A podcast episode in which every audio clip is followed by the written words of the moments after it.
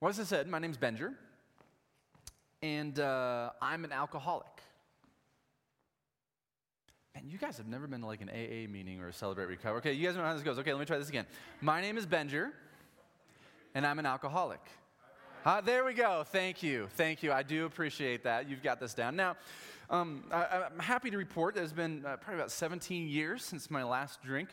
But even though I have dressed up some things and, and, and I've made it seem like I have all things together. I've got plenty of other sins that bubble beneath the surface. I, I seem like a calm person sometimes, especially when, when things are going well and, and this is how things go. But I promise you, there's anger that just bubbles really, really close to the surface.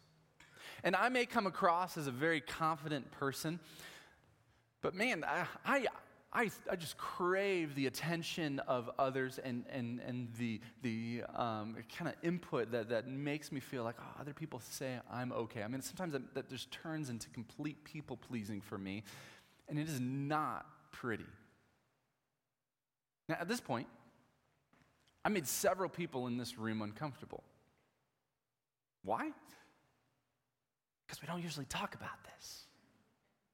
And, I, and I'm a pastor, I'm on a platform, we got a Bible right here, we've got a microphone. Like we don't, we don't usually do this.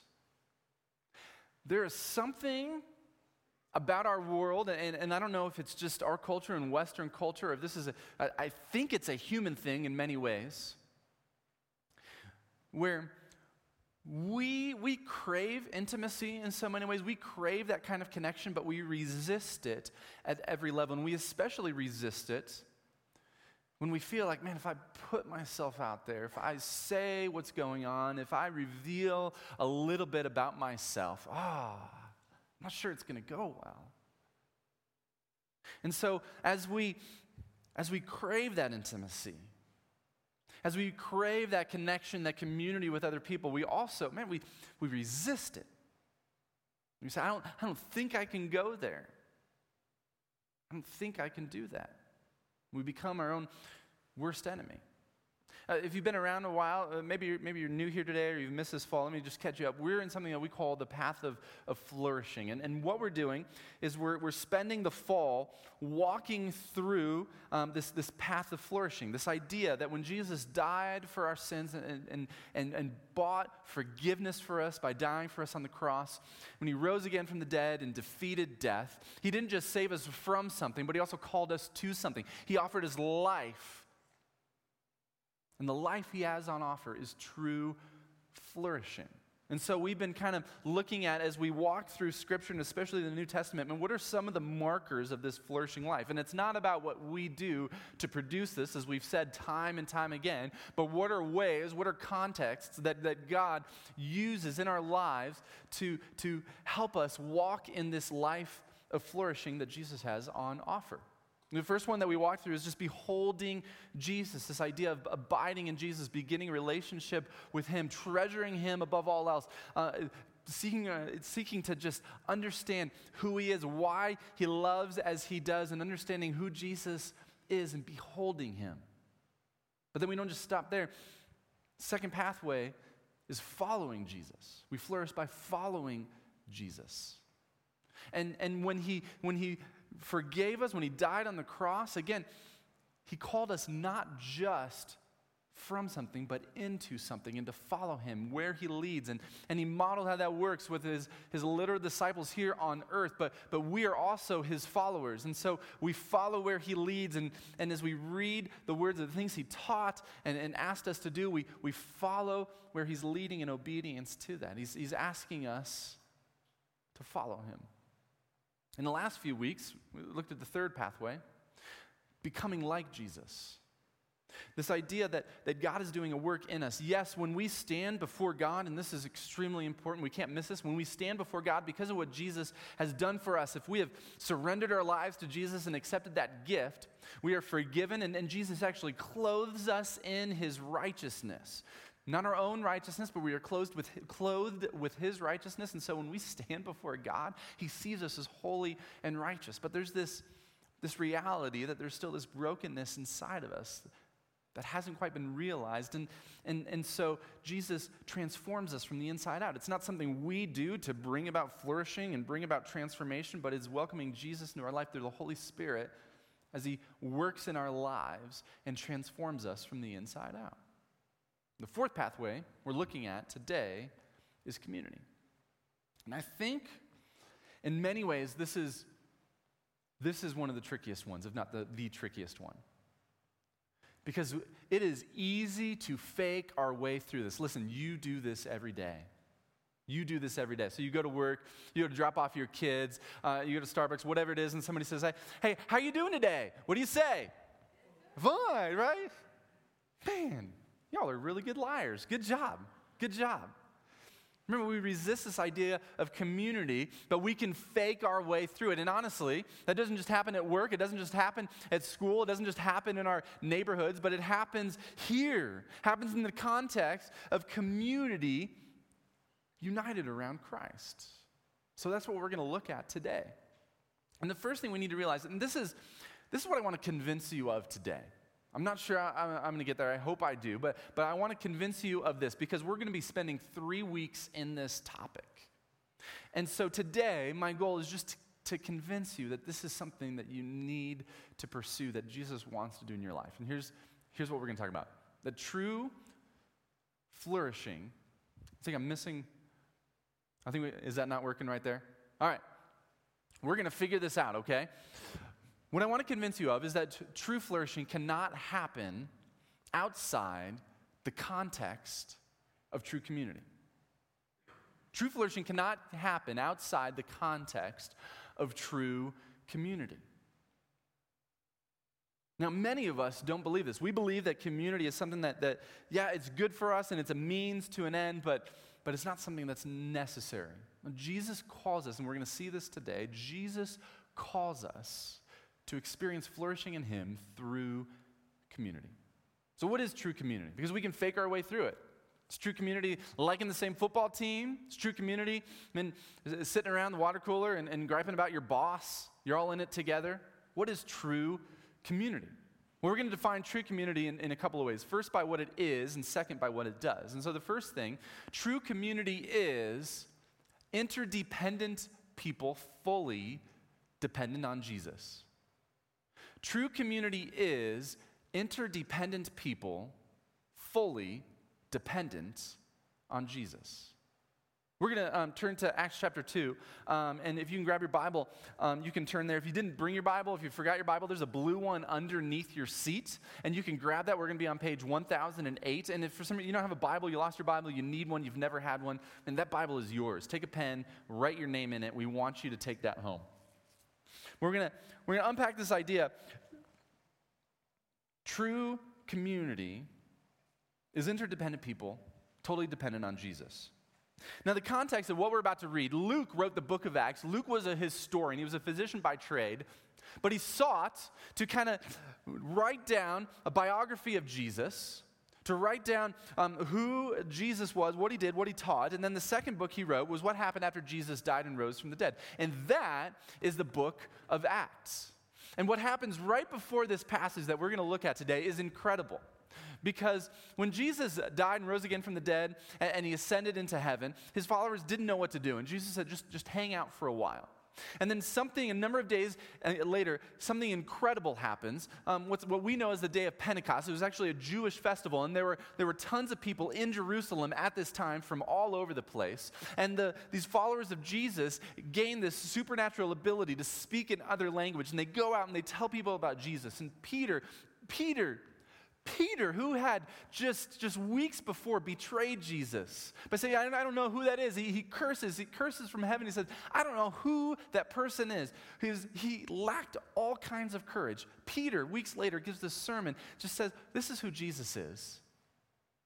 And 3,000 people come to know Jesus. It is incredible. And what does a community do like that? I mean, like it goes from, from maybe a couple hundred. I mean, there's, there's a core group of people, and then there's, there's a bigger group, but we don't know how many people were, were you know, kind of publicly following Jesus at that point because it was a dangerous thing. And 3,000, just like that, come to know Jesus.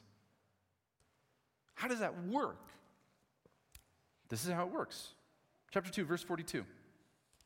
And they devoted themselves to the apostles' teaching, and that was just, these are, these are just the people who lived for, with Jesus for three years. So this wasn't like absolutely heady, incredible stuff that nobody can understand. They said, well, this is what Jesus taught, and this is what Jesus did, and this is who Jesus loved. And, and they devoted themselves to the teaching about Jesus and to the fellowship, which, which for us, you know, we might think, yeah, I got fellowship. I enjoy a cup of coffee and a cookie with some people after church. No, that's not what it was. This is family, and to the breaking of bread and to the prayers, and awe came upon every soul, and many wonders and signs were being done through the apostles. And all who believed were together and had all things in common. And they were selling their possessions and belonging and distributing the proceeds to all as any had need. And day by day, attending the temple together and breaking bread in their homes, they received food with glad and generous hearts, praising God and having favor with all the people.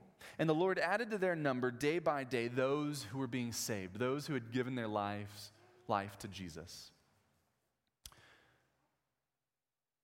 Now, a lot of times we read this. If you're a follower of Jesus, you, have probably heard this, this passage before many times, especially in the context of community. a lot of times we, we read this and we think, oh, isn't that nice? Like, it's just, just heartwarming. You know, there's a verse or two you can put on a mug and have around small group and say, yeah, maybe we can put it on the wall of a church where, like, uh, you know, the staff eats or where the fellowship hall is or whatever. If we saw this being lived out, like in person, if we realized, like Luke talks about this in six short verses, if we realized all that this meant, we would think these people are crazy.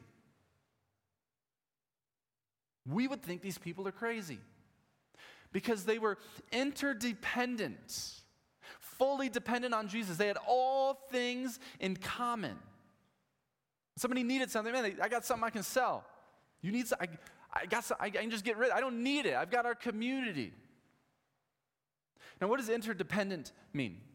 Matt Chandler, a pastor in Texas, um, says that when, when we talk about community as interdependent, there's really two extremes that we can fall to. And one extreme is to be um, independent and resist community. And another extreme is to be completely dependent. Like, like not just, yeah, I'm letting some people help me, but I, have got nothing to offer whatsoever, and, and, and all of it is coming. I'm, you've got to do everything for me. And I think all of us at different times can struggle with both things, but I think in our culture, honestly, it's the independent extreme that we fall to. I mean, think about it. Uh, following Jesus is a funny thing, and, and I think a lot of times we assume that it works the same way everything else in our life works. I mean, from the time when you were one, parents, you know this. Um, around the age of one, kids uh, reach a milestone called walking. And first of all, I'm convinced that, that at least 50% of first steps taken are not actually first steps. So you've got the mom over there and the, and the kids toddling, and they like fall forward, and the mom's like, oh, they did it, they did it, they took their, like, that doesn't really count. And now we've got iPhones everywhere, so we can kind of play that back in slow motion and say, no, that doesn't count, try it again.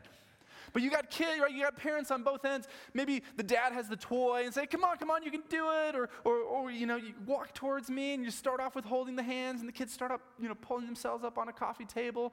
And, and, and you're just encouraging them on, come on, you can do it. I mean, it is a party.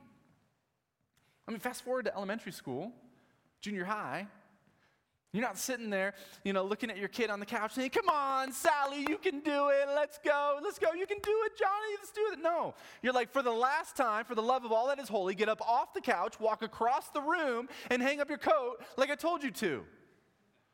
Does that just happen in my I don't know. Does that just happen in my house? Because the idea is that they would be independent. Everything in our lives goes towards independence. In school, you might have a teacher helping. The idea is you learn it in class, you learn it together, you learn it with a parent. But eventually, you'd be able to have self mastery in that. You'd be able to do it yourself, you'd be independent. When you start a job, Maybe you go to a training, or maybe you've got like on the job training, and your boss or a coworker is helping you understand all these things, uh, how it all works, what the process is, that kind of thing. But the idea is that three or four months down the road, you wouldn't have somebody next to you standing over your shoulder saying, No, this is how you do it. The idea is they want you to be independent. Everything in our life leads towards independence. That seems to be our goal. And I think sometimes we carry some of that idea of independence into our spiritual life, into our walk with Jesus. Yeah, maybe when I become a follower of Jesus, maybe I'm struggling with some things, maybe I have some questions. But as time goes on, I should be more independent. I shouldn't need people. I shouldn't struggle with the same things. I shouldn't have the same questions. I shouldn't go through something and have doubts. And that couldn't be further from the truth. And friends, maybe, maybe this is just the reason you're here. Maybe somebody's here just to hear that. Time following Jesus should not equal more independence. Yes, by God's grace, He is transforming us.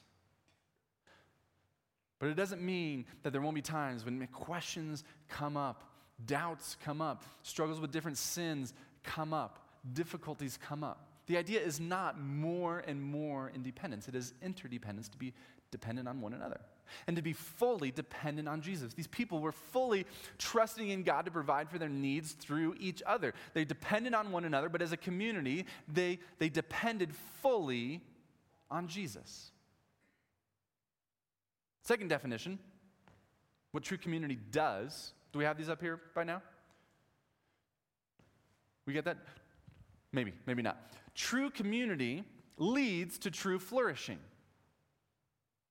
True community leads to true flourishing. Take a look, if you flip over to um, 1 John chapter 1, and um, somebody wants to shout out a page number, they can because um, uh, it would be on the screen.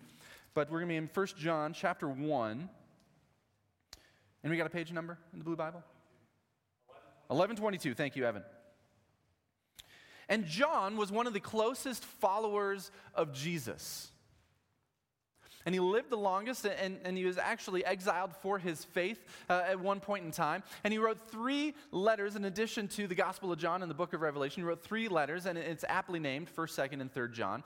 And this idea that he walks through in, in the first letter that he writes, this idea that he walks through, is this idea of darkness and light. That to walk in Jesus, because God is completely light, is to walk in light. And he says this, chapter 1, verse 5, 1 John. This is the message we have heard from him and proclaimed to you that God is light, and in him is no darkness at all. In other words, God is completely light. He is, he is the perfect being. Thank you. I hate to pause too much, but can we just give a round of applause to our folks in the back? Thank you. I love this. In him is no darkness at all. God is completely perfect. He is in the light. If we say we have fellowship with him, if we say we are following him while we walk in darkness, we lie and do not practice the truth. John, I mean, this is simple stuff. If you say you're following Jesus, you're in the light, but your life doesn't look like, I'm not talking about being perfect, I'm talking about just, just living to follow him. No, actually, your life is a lie. And then he talks about the opposite. But if we walk in the light as he is in the light, this is, this is a twist. This is interesting. It's not, okay, you're going to be a more moral person. You're going to study the Bible more. You're going to pray more. No, if we walk in the light, we have fellowship with one another, family. And the blood of Jesus, his son, cleanses us from all sin. Now, you might read this sentence and say, doesn't this go a little bit backwards? Like I thought it was that Jesus saves us and then we are in the light. And that's true. What John is doing is he's saying if this evidence exists, he's not saying first you're in the light and then Jesus' blood covers you with all sin. He's saying, if you are, if this is true, then we know something else has happened down the line. So we actually logically should read this sentence backwards. If you've been cleansed by the blood of Jesus, if you've surrendered your life to Jesus, then we'll have fellowship with one another, and that will lead to walking in the light. True fellowship leads to true flourishing. Now, the problem is we don't believe that. Why don't we believe that? Because we believe in independence. We believe that flourishing is not needing anybody else. But, friends, it's not the way we were created. When you walk all the way back to the beginning, to Genesis and, and creation, when God creates the heavens and the earth and, and all of it is, is good and then it's very good, He creates Adam. Do you know what He said when He saw Adam? He looked at Adam and He said, It is not good that man should be alone. This was before sin entered the world and brokenness, brokenness entered the world. It is not good that, that Adam should be alone. We, we were designed to live in community. In fact, many theologians point out that the triune God was the first community three persons in one God coexisting for eternity, forever, in perfect community. And then when sin and brokenness enters the world, When sin and brokenness enters the world, this rescue plan goes into place. That was, that was, that was planned before the beginning of the world. It was going to point towards Jesus who would, eventually recon, who would eventually reconcile us to God. And God says to Abraham, Listen, I'm going to make of you a huge nation. And he does, and it's Israel. And he calls Israel out of slavery from Egypt, and he sets up this nation in the middle of nowhere that's different than all the other communities because it's supposed to point to God and who God is, to a holy God, and eventually to the Messiah that would rescue us. But all of it was done in community. And then when Jesus shows up on the scene, this Messiah, this rescuer, when he asks people to follow him, he doesn't just ask them to follow him as individually, like, okay, you can follow me, you can follow me, but they follow him together. In fact, Jesus himself had community. There was the, the, lar- the crowds, and then there was a large group of people who followed Jesus, and, and, and they had responsibilities. They were sent out to, to tell people and prepare them for him. And then there was the 12, but even in the midst of that, there were three Peter, James, and John that he depended on Jesus because he was fully God and fully human, engaged in community. When Jesus dies, rises again from the dead, he leaves behind a community of people that would take this message to the ends of the earth. We were designed to live life and to follow Jesus in community. Now, at this point, I want to recognize something. First of all, there are people in this room who I know have been hurt by community. You say, Benja, that's all well and good, but let me tell you about my experience. And maybe if you came up here and you shared that, I would say, yeah, that's tough. I may never want to be in another small group again or give another church a try. I get that. I get that this has been done wrong, and sometimes in religious settings, it's done very wrong. Or maybe you're here and you're not a follower of Jesus. You say, okay, this is all well and good, but I didn't, I didn't come here for this. Somebody invited me. And maybe you've been hurt in some way by a community of people who are supposed to be centered around the love of Jesus. I get that. This is how Jesus designed us to follow him in the context of community. True community leads to true flourishing, and the only way we can experience true flourishing is in the context of community. So remember, we're going to be talking about this over the next couple of weeks, but I want to wrap up with just a few observations about community. First one is this true community is united around Jesus. True community is united around Jesus. And we might say, oh, yeah, of course, Jesus. I'm in a small group. We talk about Jesus. Yeah, we're united around Jesus. No, no, no, no. United is a completely different thing. You see, in our culture, we tend to divide community along kind of lines of, of, of being around people who are only like us. We only kind of gravitate towards people who look like us, who believe like us, who vote like us, who make the same kind of money that we do, who like to do the things we like to do, who live in the same kind of communities that we do. And we divide community along those lines. But that's not the way it should be. D.A. Carson um, says this, I think the quote will be up here. D.A. Car- Carson, and, and there should be three. Did I really mess that up? There we go. D.A. Carson um, it should say, start with, in light of this common allegiance. There we go. D.A. Carson says this um, about community. He says, in light of this common allegiance, in light of the fact that they have all been loved by Jesus himself, they commit themselves to doing what he says. And he commands them to love one another. Next slide.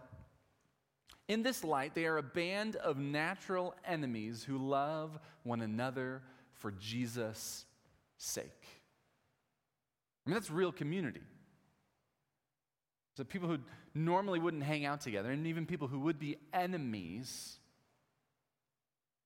spend time in community around, together around this idea that Jesus is all we have. Jesus unites us in community. Friends, and, and the primary way that we do small groups around here, community around here, is through small groups, but it's not the only way. The reason why we have small groups is because honestly, we're terrible at community in our culture. And so we have to create these places where we say, no, we're going to lean into community, and small groups is one of that. Listen, if there's nobody in your small group that you disagree adamantly with about some things, if there's nobody in your small group, you see the sign around election time in their front yard, and you're like, oh, I can't believe that There's not somebody in your community that, because of their background, who they are, what they believe, or their perspective on life makes you feel uncomfortable. You're not doing community right. Community isn't believing all the same things, voting all the same way. Community is being united around Jesus first and foremost and recognizing that God has created us all differently and we're also broken in different ways. But what we all have in common is Jesus is the only hope we have. Second observation to grow in Jesus is to grow in community. To grow in Jesus is to grow in community. We, we, I talked about this a little bit earlier, but we have a tendency to think of community as a means to an end. Like, yeah, it's a great tool to have in my tool belt. I should probably get in a small group sometime. I should probably do this. It'd be really good. Maybe God wants me to do that. Maybe it would help me. But you know what? I can take it or leave it. Friends, to grow in Jesus is to grow in community. We were not meant to do this alone. We were not meant to follow Jesus just as individuals, but as a community. Jesus, on the last night before he was betrayed, uh, arrested, and eventually crucified, had dinner with his friends. And, and this is one thing that he said. He said, John, uh, John 13, it'll be up here on the screen, verse 34 A new commandment I give you, that you love one another, just as I have loved you. You also are to love one another. And we're like, oh, yeah, that'd go nice on a little coffee mug. That's great. That's a great saying, Jesus. By this, all people will know that you are my disciples if you have love for one another. Did you know that there's 59, there's at least 59 one another commands in the New Testament? You should love one another. You should encourage one another. You should bear one another's burdens. You are members of one another. There's nowhere in the New Testament that says, hey, you should get in a small group and experience community. Do you know why? Because they didn't have a category for experiencing a relationship with Jesus outside the context of community. It was, of course, you're going to be in community. So when you're in the midst of community, you're probably going to screw it up. So here's some things you should keep in mind. And Jesus, this is one of the most radical things Jesus says, and I think we miss it every single time. He doesn't say, this is how people will know who you are by how you vote, by how much you read your Bible, by how much you give, by how much you pray. He said, no, this is how people will know that you belong to me by how you love one another. Friends, in our Western context, we, the church, do not get this right most of the time. When was the last time somebody said, Man, they love one, they take care of one another, they love one another? There must be something different about Jesus. To grow in Jesus is to grow in community. Last observation true community requires your true self. And I think this is where the rubber meets the road. True community requires your true self. Friends, again, if you're, you're in a small group or maybe you experience community centered around Jesus in another way, a couple things. First of all, if you're only showing up twice a month, a small group that's supposed to happen every week, you're not bringing your true self to the table. You're attending that small group, and they love you, and when you need something, those people will be there for you, but, but you're not experiencing true community. You're not bringing your whole self to the table. And if you are pretending to be somebody you're not, you will never experience true community that leads to flourishing. And listen, I get it. In the context of a small group, um, there, there's different places to share things because, and, and I am so broken, it would take me weeks just to unpack all the brokenness inside of me. And so that all can't happen in a couple hours a week or maybe over coffee. But if, if you're pretending to be somebody you're not, if the time comes around for prayer requests and you're like, oh, yeah, this is what's going on in my life, but you're like, uh, I don't know, actually, just pray for my Aunt Sally. She's got, you know, ingrown toenail again. it's not true community. True community requires you, and this is so hard to bring your true self to the table because you don't know how somebody's going to receive it. And listen, there are times where we're going to screw that up. Just, just, just want to let you down right up front. I want to raise your expectations. There are times when we are going to screw that up. But true community requires your true self. And if you're bringing anything less than your, again, there's a time and a place for different areas to share things and to process through things.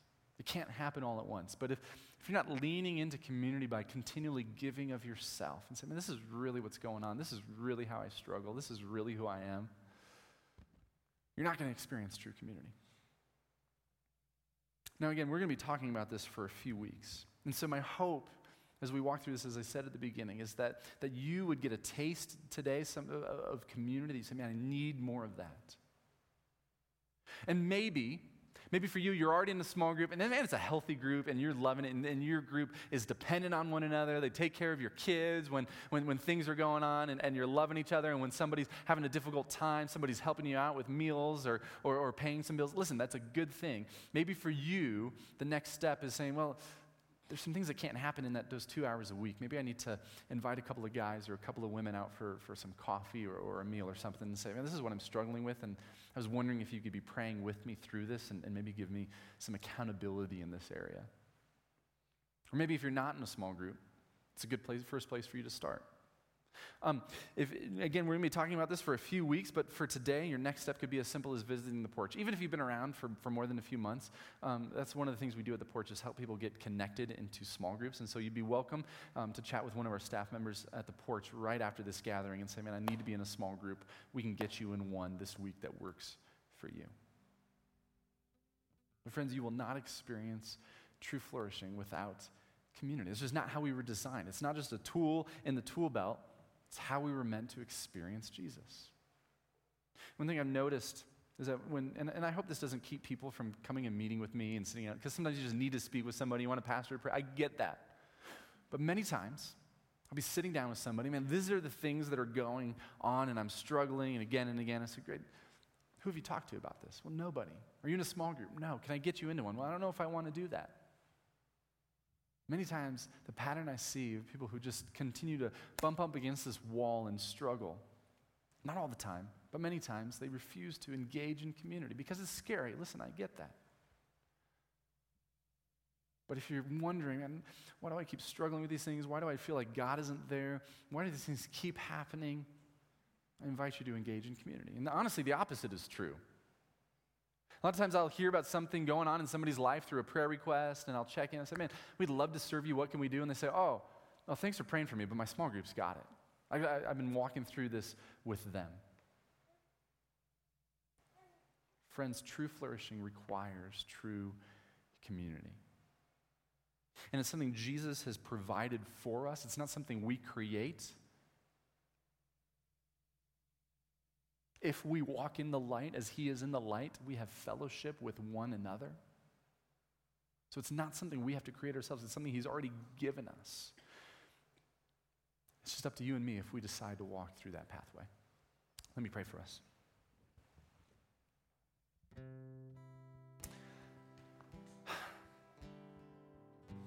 God, you know my heart.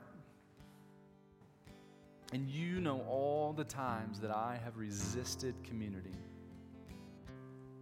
You know all the times that, that I have thought, and I can do it on my own. I am better than this. I don't need to talk to somebody about this. And God, for that, I ask your forgiveness. And for all of us, I pray that we would be a people that leans into community. As we, as we learn next week what community looks like biblically and how we live that out, God, I pray that we would lean in. I pray that where we need courage to do so, that you would give us courage. I pray that where there are wounds from past communities of people who let us down, I pray that you would heal those wounds and you would bring us community that helps heal those wounds and shows us what true community can look like. And God, honestly, where we just simply need to be um, in obedience to you, where we need to say, listen, football is not more important. My, my Wednesday night workout time is not more important. My own time, my own schedule is not more important. I need to lean into community and share my life with others. God, we need to just be obedient to you in that. I pray you would help us to do that too. But you are good to us. We love you. Thank you for the community you've given us. We pray these things in Jesus' name.